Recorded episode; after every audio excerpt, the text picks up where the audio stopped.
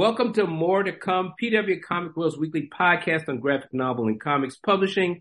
Uh, I'm Calvin Reid, uh, partially retired, but now a contributing editor to Publishers Weekly. Uh, and I continue, uh, to, to do this dream job of talking to people, um, on the podcast. I'm talking this week with Dave Chisholm, uh, the author of Miles Davis and the Search for the Sound, uh, a new graphic biography of really one of the greatest American musicians of the 20th century. Published by Z2 Comics. It's out this month. Dave, thank you so much for being on More to Come. Hey Calvin, thanks so much for having me, man. I really appreciate it. Um, this, uh, this is an incredible achievement. I mean, look, uh, I'm a jazz obsessive. Our listeners can't see right now that I've got on a, a my Charlie Parker uh, hoodie uh, in in honor of this engagement. But uh, it, I, I, got a chance to interview you uh, on another platform about uh, you know, and I should say this this is one book among uh, many that you've done, and including in particular Chasing the Bird, Charlie Parker in California. I think was published in 2020. Yep. Uh, uh, I think to, to, I think acclaim, certainly to PW's acclaim, we gave it a starred review, a graphic bio. Also Into the Blue, which is also uh, kind of a history of, of Blue Note Records. Uh, Instrumental, the book that I first kind of found out about you. Uh, yeah. I have a science fiction graphic novel, uh, Canopus, if I'm saying that right. Yeah, that's fine. Yeah, yeah, that works. Uh, I, just to give people a little background, uh, yeah. But this book follows, uh, in my view, that the Miles Davis graphic bio follows the incredible work you did on, on, on Chasing the Bird. Uh, it, it's a comprehensive look at his career that also, uh, seems to pierce, uh, his personality, his emotions. I mean, you get into it and you don't leave anything out. And, uh, and visually, uh, and I think I've talked with you about this a little before, your ability, uh, to, to create scenes that embody these creators' lives, uh, and, and to kind of recreate music in a soundless medium, uh, is really, uh, inspiring. So that's enough of me. I, I, get to go on at the beginning of these things a little bit. Uh, so tell us a little bit, you know, what, well, first, what is Miles Davis uh, and the search for the sound? What what is this book? Yeah, so um, Miles Davis and the Search for the Sound is a kaleidoscopic, poetic, graphic novel biography of Miles Davis, framed. Uh, it's all framed through his, the reco- his recovery from suffering a stroke in the early 1980s towards the towards the last decade of his career. Um, and um, in his recovery, he can't play trumpet, so he starts to draw. He starts to scribble in a book. A doctor tells him to start to scribble in a sketchbook.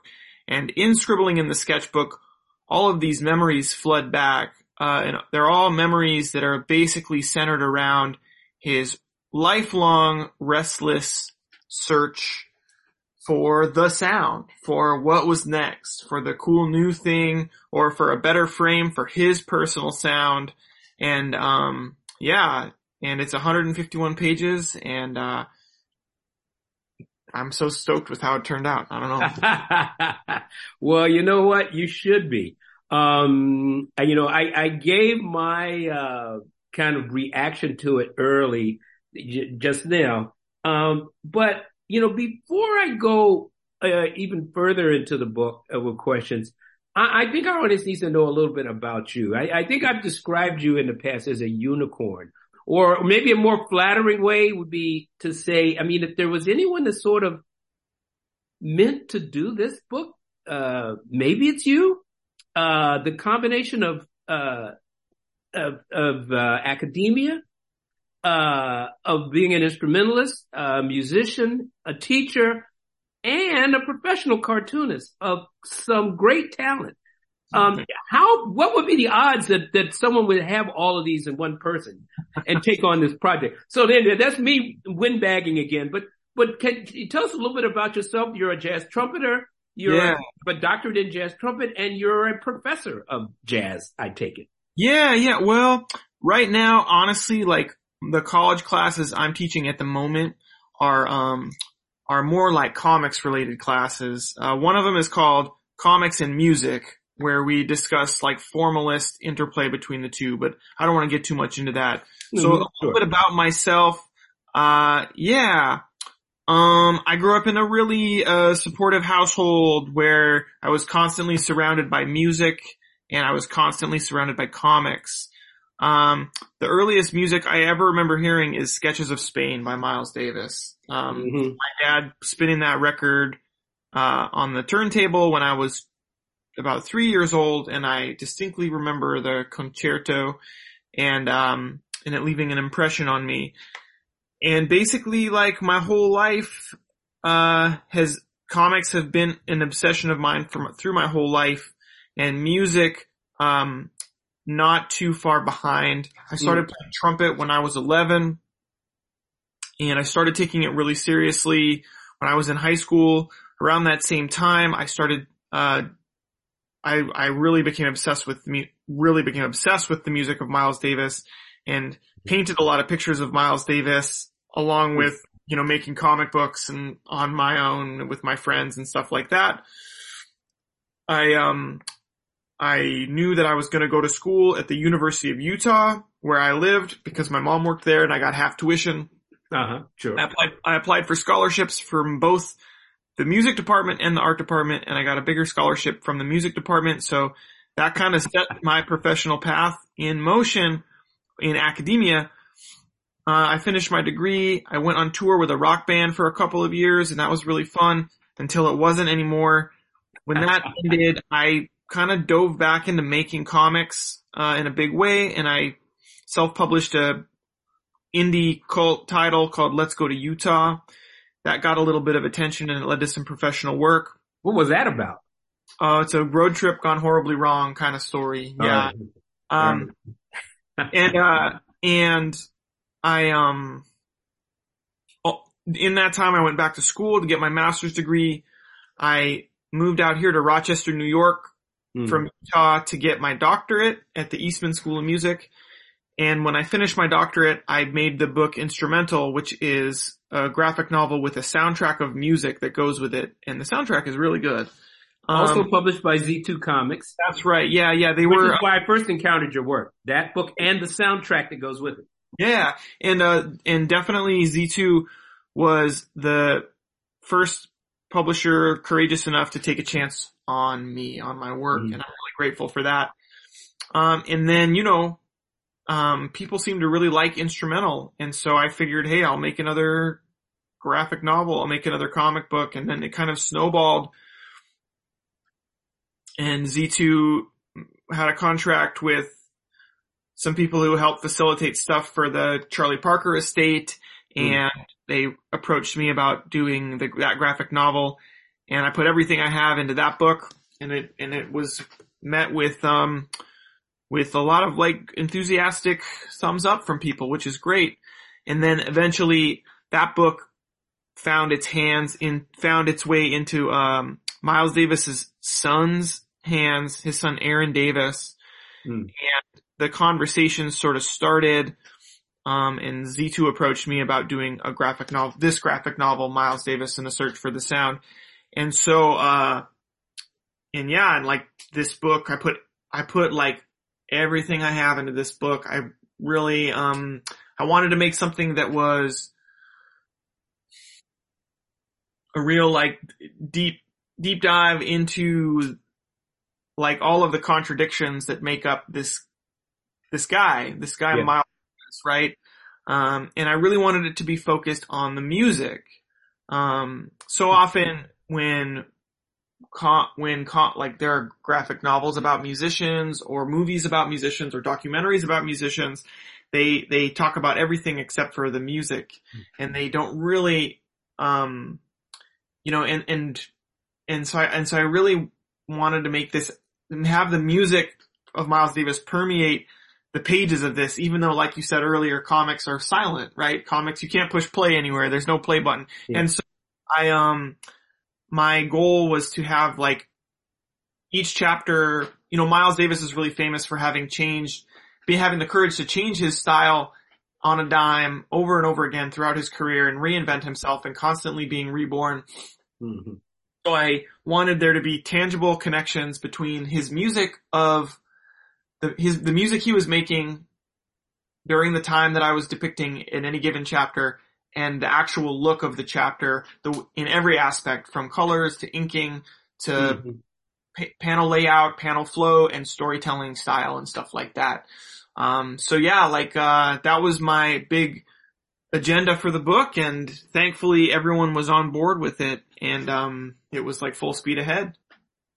Can you compare it to the to to the work you did on Chasing the Bird? I mean, Chasing the Bird, you took these in, in some ways they're almost sacred texts. These there's a handful of accounts by people who knew Bird. I mean, for for those who don't know who Charlie Parker is, he, I mean, he's one of the greatest jazz. What, what was that? What's the great Miles Davis line about what was jazz? And it was like Louis Armstrong, Charlie Parker.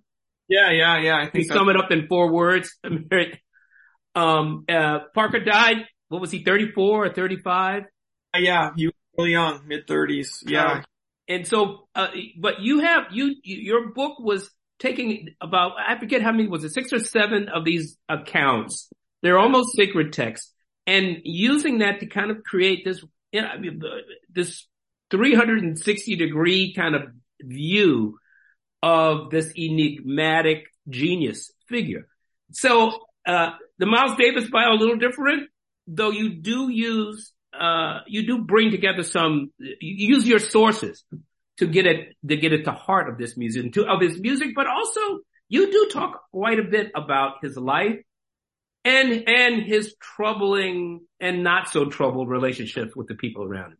Uh, the, the, the, the, all, everything with Miles was like, look for, from, from my observations, everything with him still funneled back into the sound, right? Yeah. Every relationship that he had impacted his sound. Every friendship that he had that was a deep, meaningful friendship impacted his sound, impacted the sound of his bands and everything like that, impacted the clothes he wore and everything. So he was like, he was this,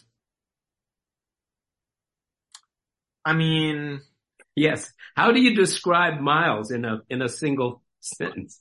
to compare it to the Bird book, like the, like Charlie Parker was an enigma in a way that like Miles Davis isn't so much of an enigma because Miles lived a lot longer.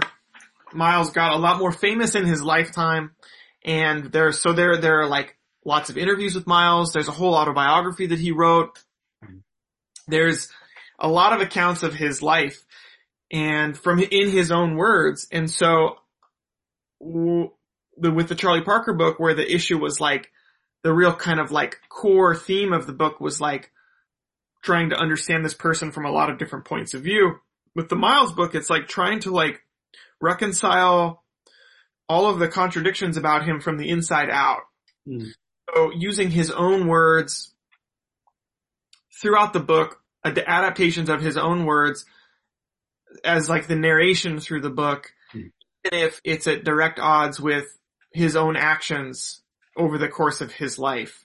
Um, and so in this book, like narr- the narration features heavily, but I think it's, um, it, I I want, I really wanted to take advantage of that great thing that comics can do where you can have two simultaneous threads of narrative and threads of thought happening, one in the visuals and one in the narration in the text, so that like, and then, and it really creates like three different storylines, right? You have the, the storyline in the visuals, the storyline in the narration, and then the storyline that's created the way, by the way those two things interact in real time on the page.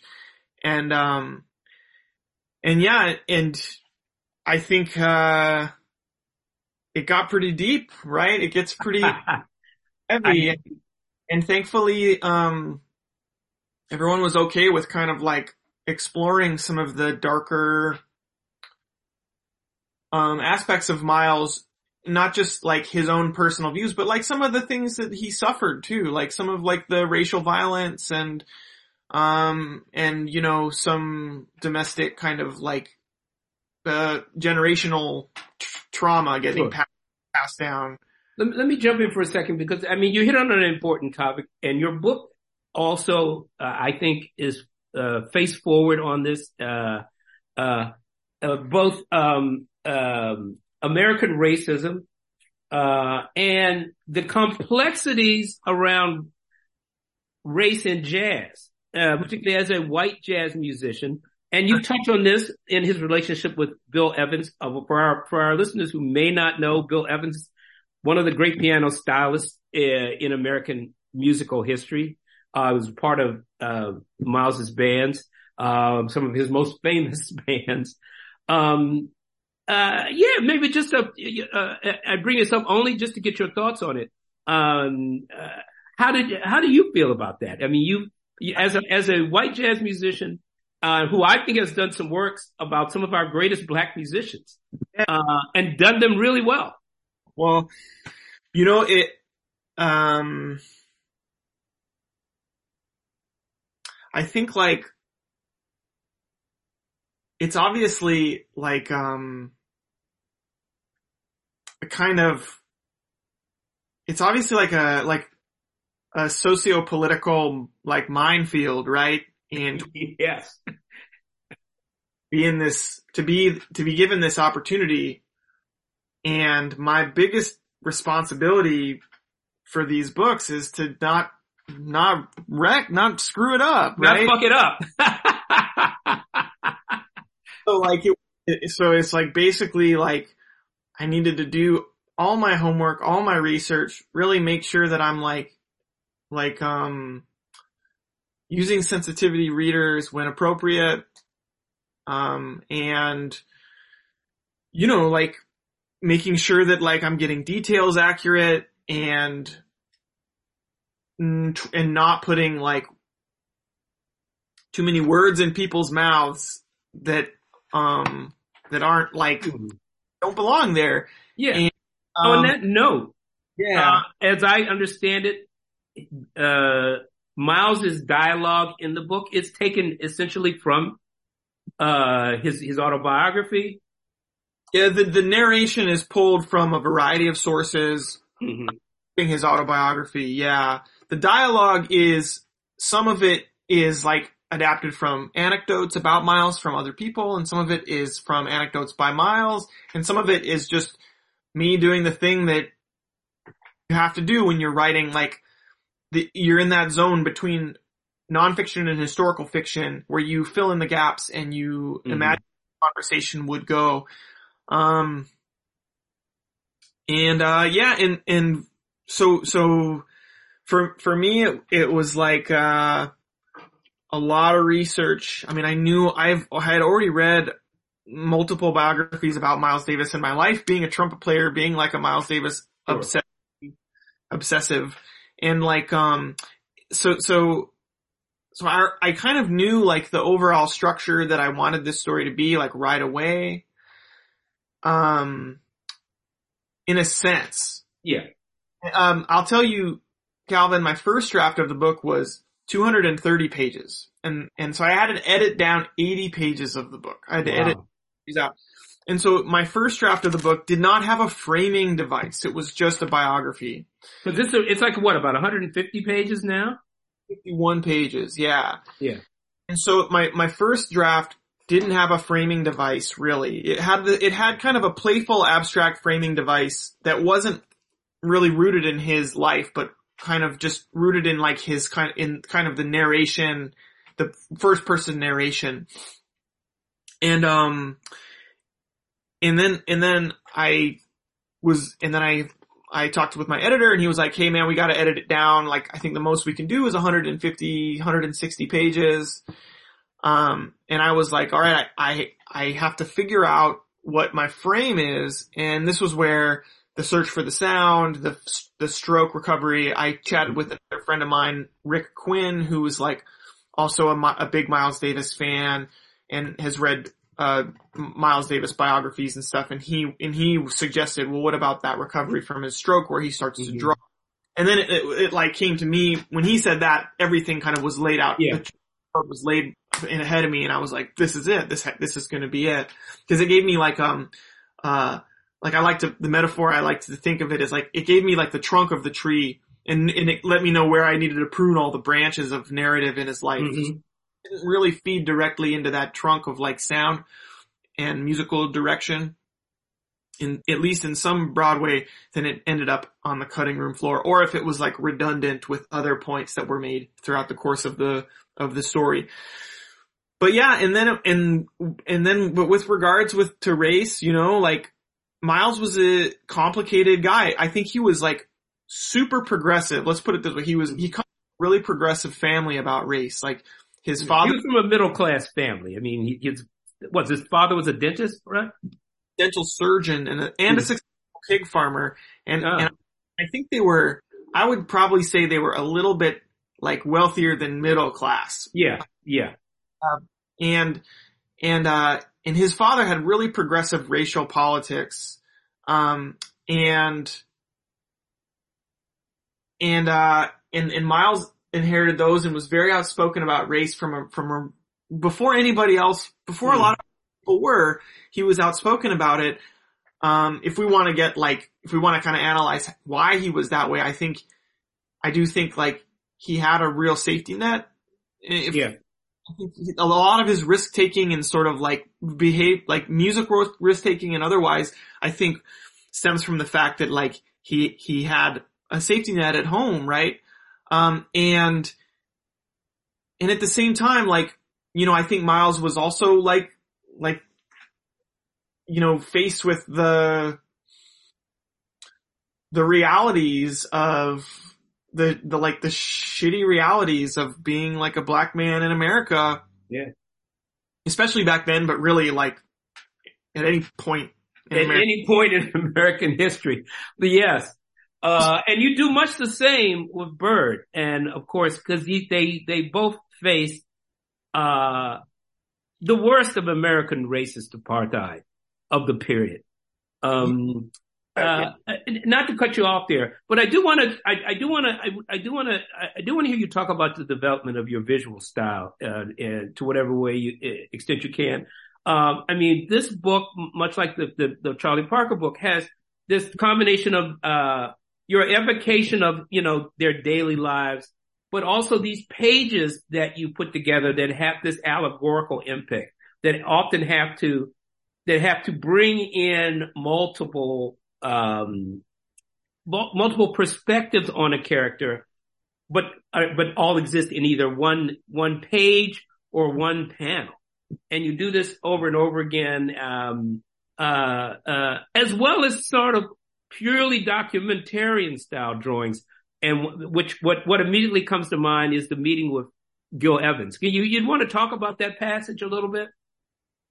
Yeah, yeah, I love that scene. That's like, um, I, I, I I love the friendship between Gil Evans and Miles Davis. It's like, it's, um, in a lot of ways, what Miles says in his book. Let, let, let our listeners know who Gil Evans is, just in case. Gil Evans, uh, Evans was a composer arranger, a white guy who was a, who was a few years older than Miles, maybe like, oh, maybe a decade older than Miles. And, um, and they collaborated on some of the greatest music ever put out. Sketches of Spain, Miles Ahead, Porgy and Bess, Quiet Nights, uh, the Birth of the Cool sessions, and then mm. collaborating like unofficially to like on like um, Filles de Kilimanjaro. Yes, yeah. Gil was there, a voice in Miles's head for his 1970s music. Um, and they were like, and, and Miles says in his autobiography that Gil Evans was his best friend. Mm. And it was like lifelong friendship and their meet, like, I'll call it like a meet cute, you know, it's like, it's a, it's a one. Miles is, is, um, at the club and there's this tall white dude, like country bumpkin dude eating a bag of radishes. yes. And he comes up to Miles and he's like, Hey, are you Miles Davis? And Miles is like, yeah, who's asking? And And Gil Evans is like, well, I'm Gil Evans. And he, Miles wanted to, or Gil was, was wondering if he could write an arrangement of the song Donna Lee, which, um, which. A, a great bebop anthem for those who don't know. credited to Charlie Parker a lot, but, um, more, most likely Miles Davis wrote it and Charlie Parker told Gil Evans, hey, Miles Davis wrote that, so you need to ask him. And, and they connected with each other over kind of like sound and sort of like looking for a better frame for like Miles Davis's trumpet sound. Mm-hmm. Um, so in this conversation, we see them meet at the club and it's like darkly lit. And then they have this connection where they're both talking at the same time about looking for a new sound and the word sound, the two word balloons come together on the word sound and the, yeah. And, and the whole panel is this blue green color and that blue green color is like the sound, the, the, the color that is reserved in the book for Miles Davis's trumpet sound. So like whenever Miles plays in the book, yes. it's color and it's the only time in the book that that color shows up is when Miles plays his trumpet.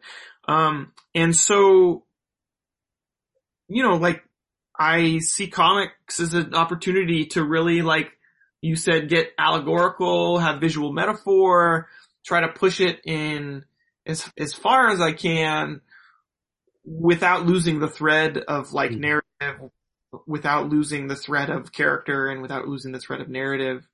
Um, and in this book, the, that particularly shows up in the realm of the depiction of music in the book.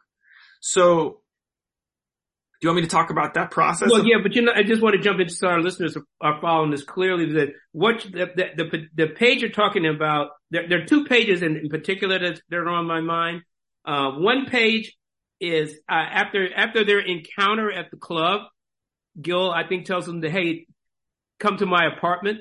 Um, uh, and, and, I think this is a, the, the book is also full of a, a lot of historical markers, I think that, that ground us. Uh, you know, when I first started going to New York to listen to jazz when I was a college student in the 1970s, the jazz scene was located downtown. But right. there was a time when you hear people talk about 52nd Street and Swing Street, the jazz, the jazz ground zero was more midtown. Right. The, the clubs were there. I guess the musicians must have lived around there in that time. I guess there were these, um, uh, boarding rooms as well as hotels on yeah. apartments. But then across the page from the, there's on this one page, uh, it's like this incredible diagram of an imaginary scene of who would be at these sessions, uh, uh, these early sessions of the bebop, this great revolutionary new uh, interpretation of black music.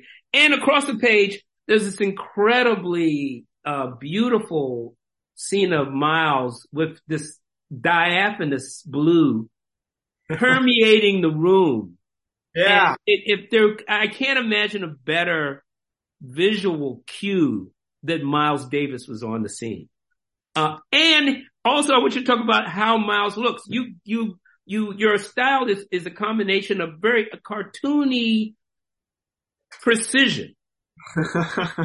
because your your your your drawings are cartoonish, but they're very they have weight and substance at the same time, and it's interesting how you do that. Particularly Miles, who is both incredibly beautiful in one minute and can be dark and seemingly almost evil in another, and stylish the whole time. Okay, I've talked too much because this book is really inspiring to me. But what can you tell us about those two panels and what they meant and drawing them? Yeah, so the the panel of at Gil Evans's apartment was very fun. Uh, yes, it's it's great.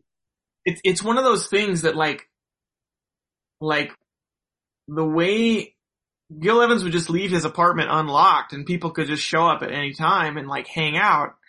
And it was like a one bedroom apartment with a piano in it and a cat. Like yes, Becky and that lived there. Birds and, in bed in your drawing. He's like Yeah. I, I mean, whatever. That's, I, I, uh, and, and so like all of the names in that are from, I think an account by, oh, I think Gerry Mulligan it could be a combination of like Miles Davis listing the people who might be there, but also like maybe Lee Konitz or Gerry Mulligan listing the people who might be at Gil's. And um, it's a real who's who: Max Roach, Dizzy Gillespie, Charlie Parker, Yeah. Gary, uh, John Lewis, um, a real, I mean, a pretty like amazing group of geniuses like in one place, you know. Gerry Uh, Mulligan, as you mentioned, uh, I mean, you know, and it's, at, like the late night, I imagine like these late night conversations at Gil's apartment is probably where like the birth of the cool, the ideas really like sort of took root. Um, and so, you know, like in comics fashion, I get like three panels to like communicate all of this, like probably months of conversations. You have to be a poet about it. And so you have these three panels where like Gil Evans and Mi- Miles and Gerry Mulligan are like crowded around the piano kind of talking about what's the right instrumentation to like get the sound. And they decide on a nonette, like a nine piece group mhm. next page we see the nonette performing at um is it the Royal Roost? Is that right? I can't remember. yeah, and that might, yeah, I don't know. Yeah, actually, that's a good question. I'm not quite sure where those, uh, where, what now, the, the, the birth, for those who don't know, the birth of the cool, was, yeah, yes, there it is. I mean, Oh. the birth of the cool were, were, was a sort of a paradigm shifting set, uh, series of albums by what the Claude Thornhill, uh, band.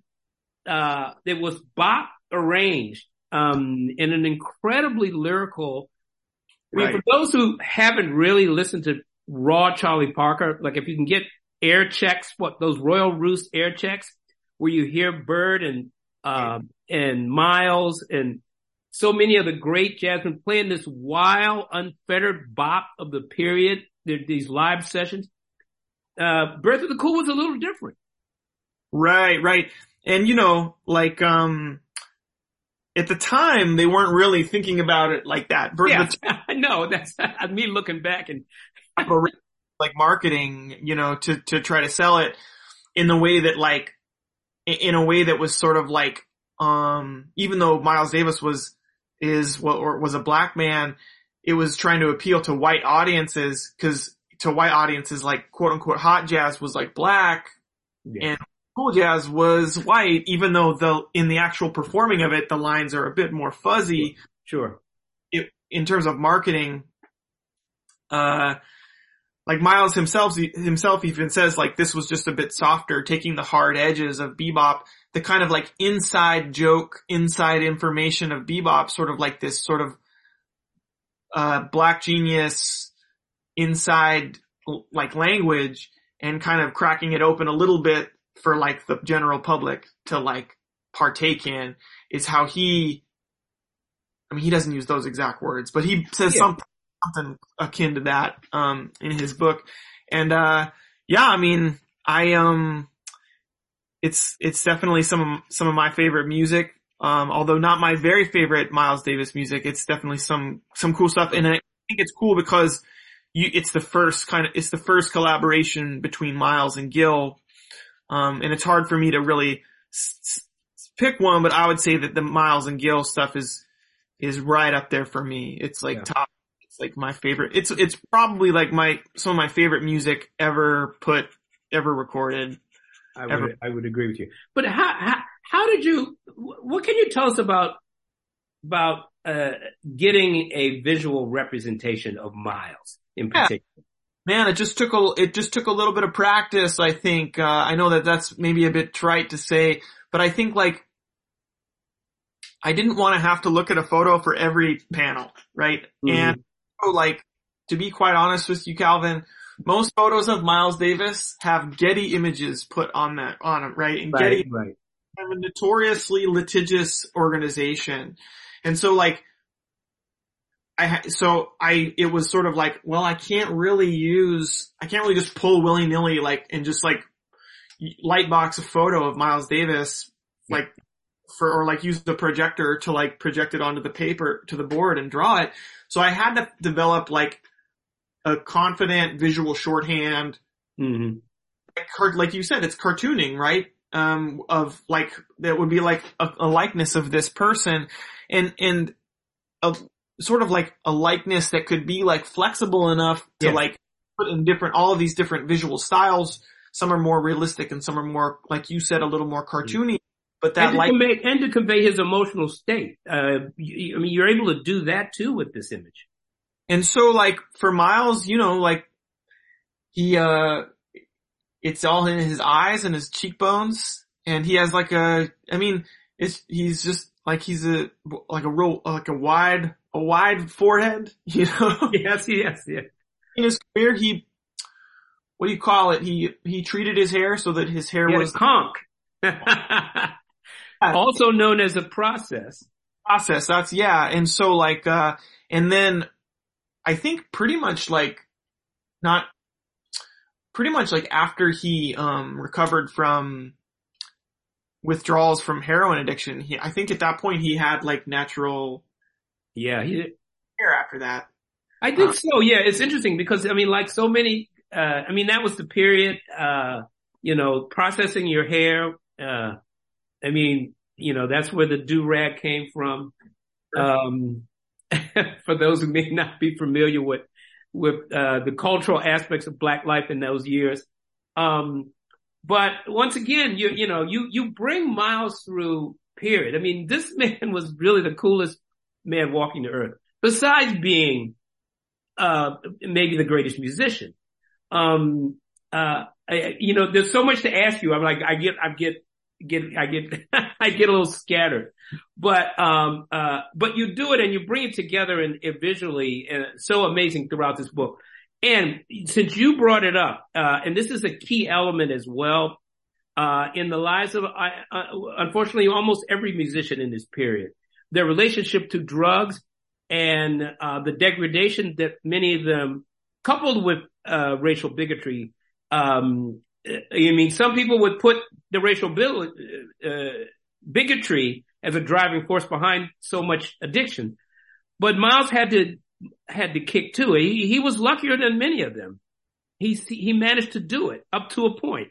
Yeah, up to a point. I think that, um, in a weird way, um, his, his ability to kick the habit in the mid fifties in a weird way gave him like more confidence than he should have had to experiment with stuff later on and kind of relapse a little Yeah. bit later on. Um, cause he thought like, hey, I can kick this stuff. It's not a big deal. I've kicked it once, so I can kick it again. I mean, and, uh, and I think like, you know, it's, it, it does get pretty dark for him in there. It's, it's, um, again, it was one of those things where it's like trying to be, um, communicate, communicating this, these aspects of his life in a way that's truthful without being exploitative. Um, I mean, it's a, it's, it's tough, but it's important. It's an important part, part of who he was. I mean, I think it's in a lot of ways like for, for, um, for Charlie Parker, who suff- who suffered from, who really like, I think it, in a lot of ways his addiction took his life, really, his Oh, like, yeah, yeah. it was, it really seems to have been all about like escaping the tor- torment of his own mind and the torment of like racial injustice in America, right? Hmm. Um, cause he had this, he, it, for all intents and purposes, Charlie Parker had a mind that just would not stop. Mhm. Would not. And he was such a genius and such a brilliant guy. And if he had had better coping skills and better tools and a more supportive system set up to help him out, like he would, I mean, he would have been like a genius. I mean, he was a genius. He would have been like a world recognized genius, like by at a really young age. Like, I don't Hmm. know, man. And with Miles, I think it's, um, I think that it was a little bit different. I think that his relationship with this stuff is a little bit different than what it was with Charlie Parker. Well, there's Um, anything because I mean, Bird, Bird obviously was a kind of genius, an underground genius. I mean, the musicians all knew it, and certainly fans knew he was a genius. But uh, but Miles reached a level uh, where he became a cultural icon. yeah, yeah, for he sure. was he was on. I mean, he hit a level that I guess we more could compare to Louis Armstrong, who was totally. like the king of pop.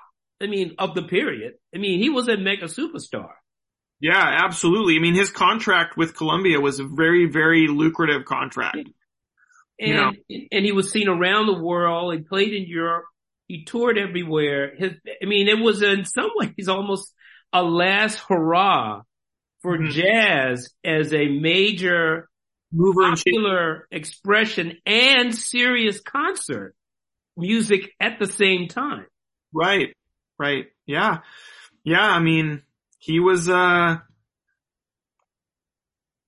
I mean, like really, like even to this day, it, his name has more cultural weight than any jazz musician. Oh, like, yeah. Period. Uh, the album Kind of Blue, uh, is probably the best known album in the world. Even people who don't never have listened to uh, any other jazz album. Yeah. yeah. No Kind of Blue, which is amazing because it's a beautiful music to listen to and it's, it changed the course of jazz improvisation as well. Yeah. Yeah. I mean, it's really catalyzed a lot of ideas that had been bouncing around in the in like the scene at that time. Like it really catalyzed it and packaged it in a way that was compelling. It had an amazing vibe. Like it was the kind of exactly the record that needed to happen for like these ideas to become like globally influential, you know. And one other thing about your book also is you take us through all of his bands too. And I, will, one other thing I want to point out, I mean, you, you talk about how you edited it down, which I think is amazing because uh, you seem to cover almost every major point in both the Miles mythology and in his actual life. And, uh, and, and, in, and at no point do I feel like you're giving it short shrift. You, uh, you, you seem to be able to do it. And you, and you seem to touch on the, as you were saying, you touch on the real world and the emotional, uh, churn that was going on at the time, whether we're talking about sketches of Spain, uh, you know, and around that, of what the original composer didn't, uh, what Miles, he didn't really like the, the version until he got, got royalty checks. um, uh, uh, let's, what, I, I've got so many things here. I don't know where to, what to ask you, ask you next. Uh, tell us a little bit about, okay, what Miles was supposed to go to Fisk, but he didn't. Oh, well, I mean, I mean, like, it's wild. I mean, it's, it's, um, his, his mom wanted him to go to Fisk University, um, but Miles had such a kind of bad relationship with his mom that like basically anything that she said, he would be like, no, I'm not going to do that. The opposite of that. And he was, um, he was like pretty, at that point he had like sat in with, with Billy Eckstine's, Eckstine's band and, and, um, when they played in East St. Louis, which is where Miles Davis was from, mm and, um, and he heard Charlie Parker and Dizzy Gillespie for the first time in East St. Louis at that gig. And he, and at that point he was like, that's it. I'm going to New York and I'm going to play with Charlie Parker. I'm going to do this. And, um, though he enrolled at Juilliard, if he, enrolled, he, he, was there a year and a half, you know, which is longer than he makes it sound like he was there, right? In his, yeah. uh, his own recollection makes it seem like he was just there for like a drink of water, but a year and a half is a pretty long time to be in school. Um, and he dropped out to play with, um, to play with Charlie Parker. He, uh, I think that he, um, when he talks about it in his book, he, at the time, Ju- Juilliard, like jazz education was not a thing in academia and he's like in he says it in his book like there's no principal trumpet player in an orchestra back then who looked like me. So that mm. like doing here. Um yeah. I think we could probably have a separate conversation about the the state of comics education in higher education. I, I imagine it was very different when, when you were younger than it is now. Yeah, that's true, man. That's true. but look, I want to take another point since you brought up his mother.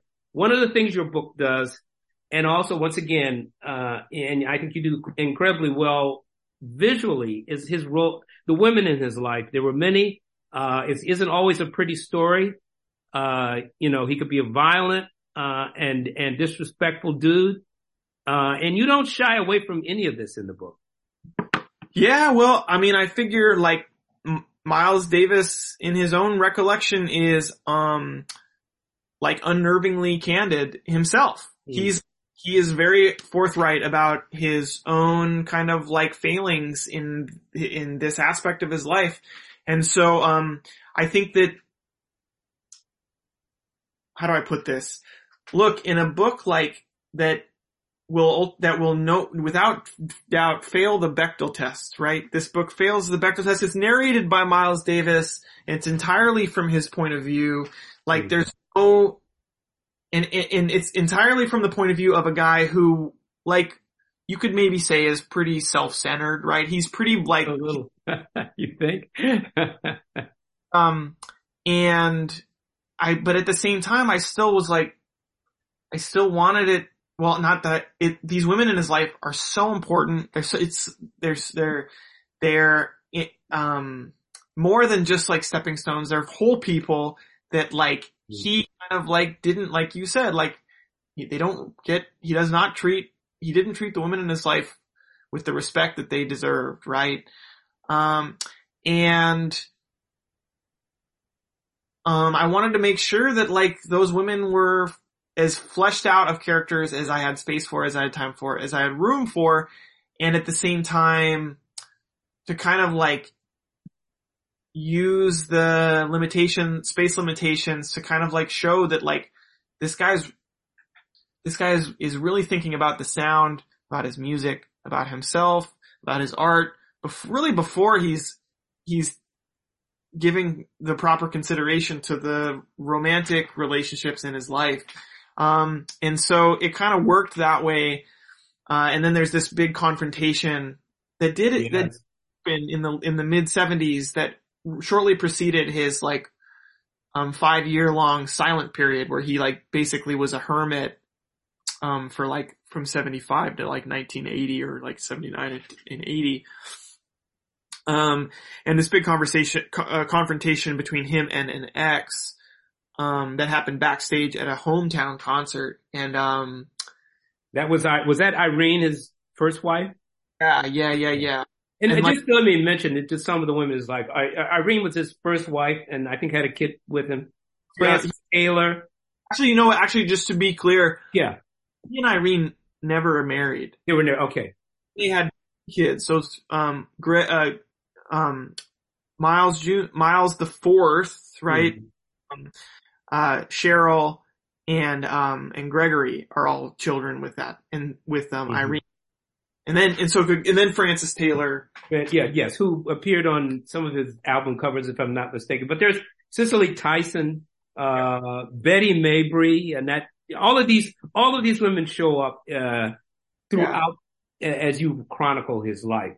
And I just wanted to make sure that we, uh, uh, you know, I mean, I, this is a strong part of the book because it, you don't really shy away from, uh, other aspects of Miles.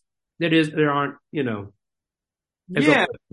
Well, you know, like, like I said, like, I think he's someone who, um, who, who wasn't great at, um, compartmentalizing his life, right?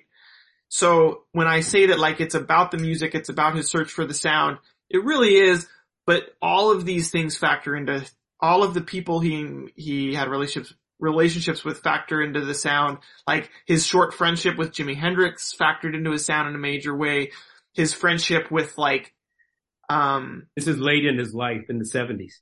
Yeah, his friendship with, uh, yeah, like his friendship with Bill Evans factor, factors into his taste moving forward. He mm. was mm-hmm. really like, for, for Ahmad as, Jamal is very famous. Totally. For, and for as like, for as much as Miles kind of seems like, and, and, pro, and projects this real like tough guy image, which kind of brings with it, I, I am, I think a certain amount of expected stubbornness. He was really like an open kind of like vessel for like new ideas from other people. He was never like, he would, if, if Wayne Shorter and Tony would, were like, we want to do the free thing. We want to do free. We want to, we want to be more free. He was like a yes and, you know, he was and that, always, that's Tony Williams, the drummer, and Wayne Shorter, the great saxophonist. Um, I, I just want, I'm, i have to drop these d- descriptors in there just to make sure, uh, there are audiences following us because, I mean, you, you're, you're, I mean, this takes us back to what I found also wonderful about your book as, as a doc, as a document, uh, how you go through his bands. I mean, he had what, was it three great quintets? I mean, I would say so. Yeah. Uh, yeah. Uh, you know, uh, starting with Trane, uh, Trane and, her, uh, Cannonball Adderley, right? Wayne Shorter. Uh, yeah. And the last I, great one, I could be wrong. George Coleman is in there somewhere. Yeah. I'm, I'm going tenor saxophonist. Uh, yeah. So the first one is, um, is the quintet with like, uh, Philly Joe Jones, Paul yeah. Cheney, Red Garland, steaming, relaxing. And then I would say this, uh, the second one, there's the sextet, right? Which, which oh, has, the, right. And then there's the second great quintet is with Ron Carter, Tony Williams, Wayne Shorter, and Herbie Hancock. And then I think the third one is with uh, Jack DeJohnette, Dave Holland, and um, Chick Corea, and then with Wayne Shorter also on saxophone. And that one never recorded a proper studio album. Oh, interesting. Mm-hmm. There are a couple tracks with that group on it on um, the transitional record Feed Filles de Kilimanjaro. Oh yeah. Mm-hmm. And um, but it doesn't really reach the crazy insane heights that that group could reach in performance that you get if you could find some of the bootleg live performances and stuff like that. Mm-hmm. Um, like well, totally. I'm jumping in again because we're the, the time is winding down and, and I, I and I, I want to kind of, I want to segue into the, to the seventies at the end of his life. Uh, you know, I, as a jazz obsessive and Miles obsessive myself, uh, you know, I, I, I followed Miles up until about on the corner. and, uh, I'm not, a, I'm not proud of this. I, I love Miles. I love his music.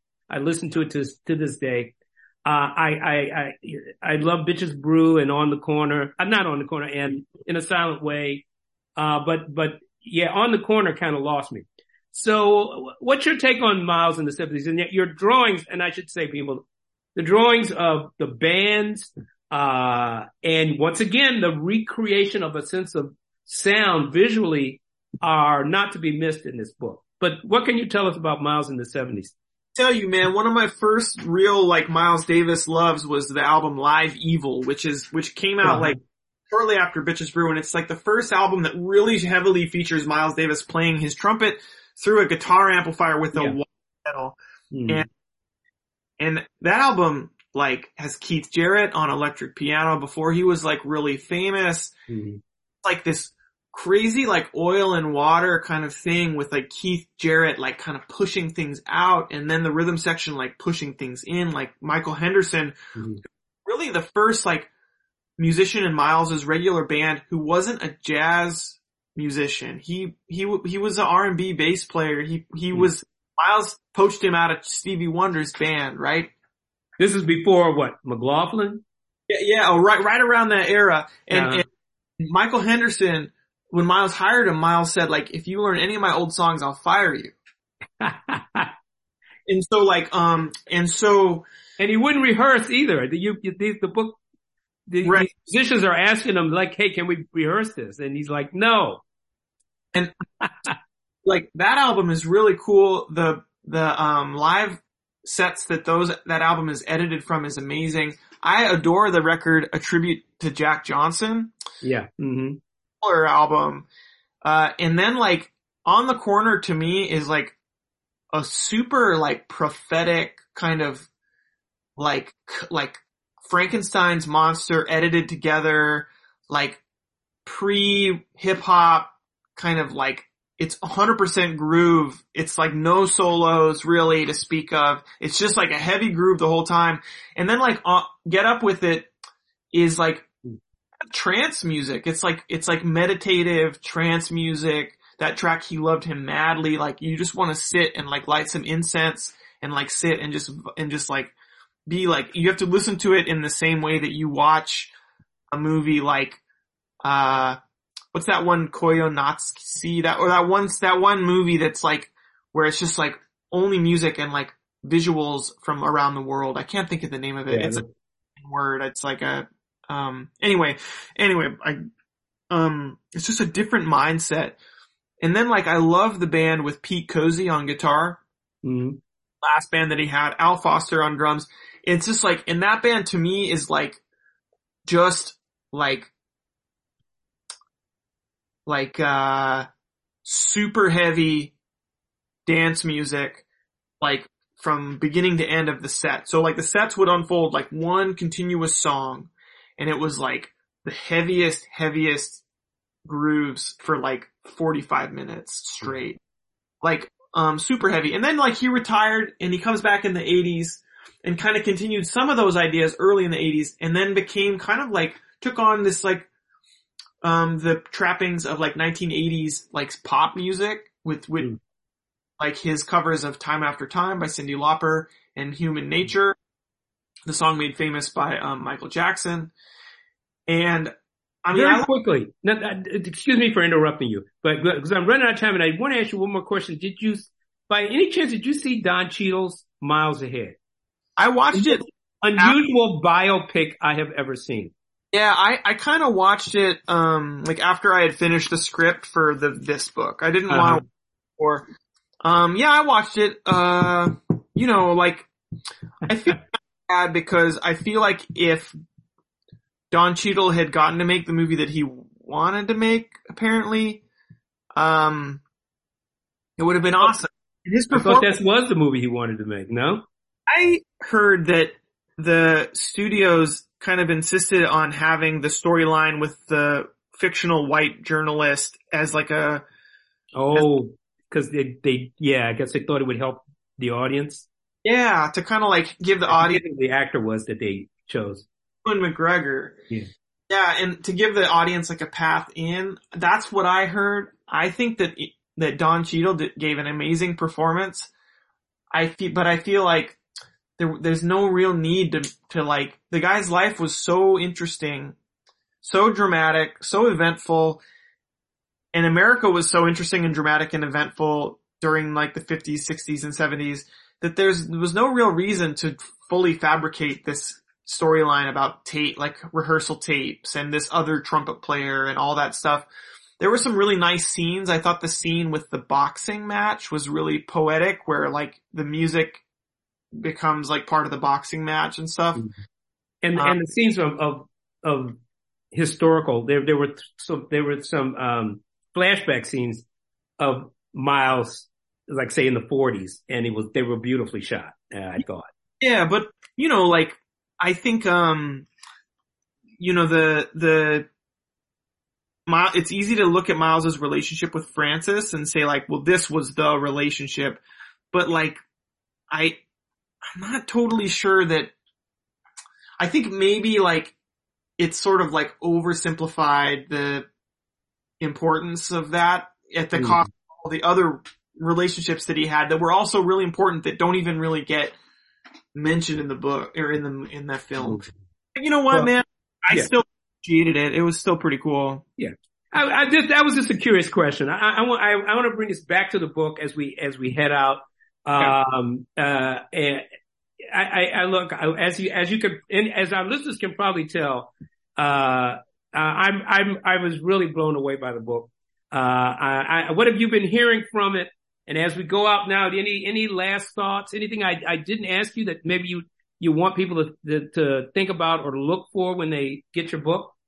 Oh man, well, I think the only thing is I just I really hope that people who um who who aren't fans of jazz, don't know Miles Davis's music, don't like I hope those people understand that this book is an open door it's a great primer on learning this guy's music from zero, from nothing, right? You have to know it's in, like, I try really, really hard to make my books so that they're accessible by total novices, but they're also something that would be loved by, by like hardcore, diehard fans. And so th- this book really is for everybody, except for probably really young readers, because there's yeah. a lot of, a lot of cuss words in the book and stuff like that. um, and I will say that, that, you know, what's amazing is that, I mean, if you're a more sophisticated musical listener, a, a musician or I'd say have some understanding of musical theory, um, there's something there for you there in this book too, but it, it is by no means a book that's just for musicians. It's for, uh, anyone interested in, in the extraordinary personality and art of Miles Dewey Davis. So thank you, man, for, for you, you, you really laid down something, uh, I think is really important. Uh, Calvin, thanks, man. This comics for American culture, for music, you know, I, that's, that's a lot to put on you, but there you go. Well, like I was saying before we, uh, before we started recording, like this book feels in a weird way like culminative, culminative for me in a, in a way to kind of like get my earliest like musical obsessions like wrapped up in like this medium that's so important and so crucial to me. Uh, and to sort of like finish this like four book run of like jazz related books about obsessed people, right? Yeah. Obsessed people. It feels like, it feels like now that I can turn the page and like do something fresh and new that's like, I'm, I'm, it feels really like, like, man, I'm really proud of it. I'm really happy about it. All right. Well, you earned it. And then when you get those done, we'll come back and interview you again. So, hey, everybody, uh, uh, Dave Chisholm, the book is, uh, Miles Davis and the Search for the Sound. Dave, thank you so much for being on More to Come. Thanks for having me, Calvin.